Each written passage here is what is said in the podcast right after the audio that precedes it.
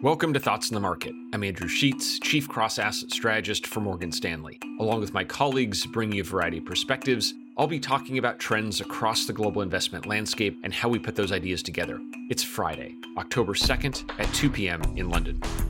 This has been a big week for news in a big year for news. But today, I wanted to take a step back and discuss one of the more promising stories of 2020. In the midst of a global pandemic, there has been an unprecedented global effort to develop a vaccine for COVID 19. As I discussed with my colleague Matthew Harrison on this program yesterday, those efforts are, so far, proceeding as well as could be expected. He thinks we could see results from those phase 3 trials potentially in the second half of November.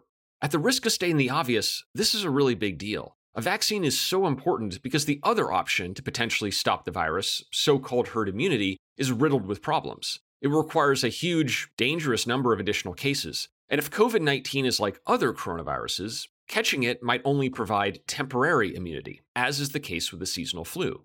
Enter the importance of a vaccine. The seasonal flu also spreads quickly and can also be dangerous, but its impact on our life and the economy has been dramatically limited by the fact that we can vaccinate against it. And that's true even when some people who get a flu shot still catch the bug immunization still dramatically reduces the cases and thus the spread.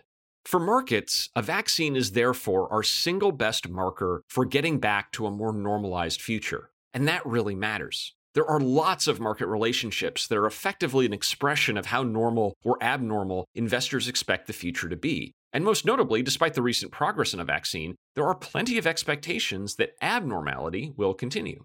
Equity markets, for example, still put an unusually high premium on stocks that benefit from a more disrupted economy relative to those that would benefit from more normalized reopening. And it's a similar story in the bond market, where yields on the US 10 year and 30 year Treasury are still close to their lowest ever levels, again, suggesting abnormality well out into the future.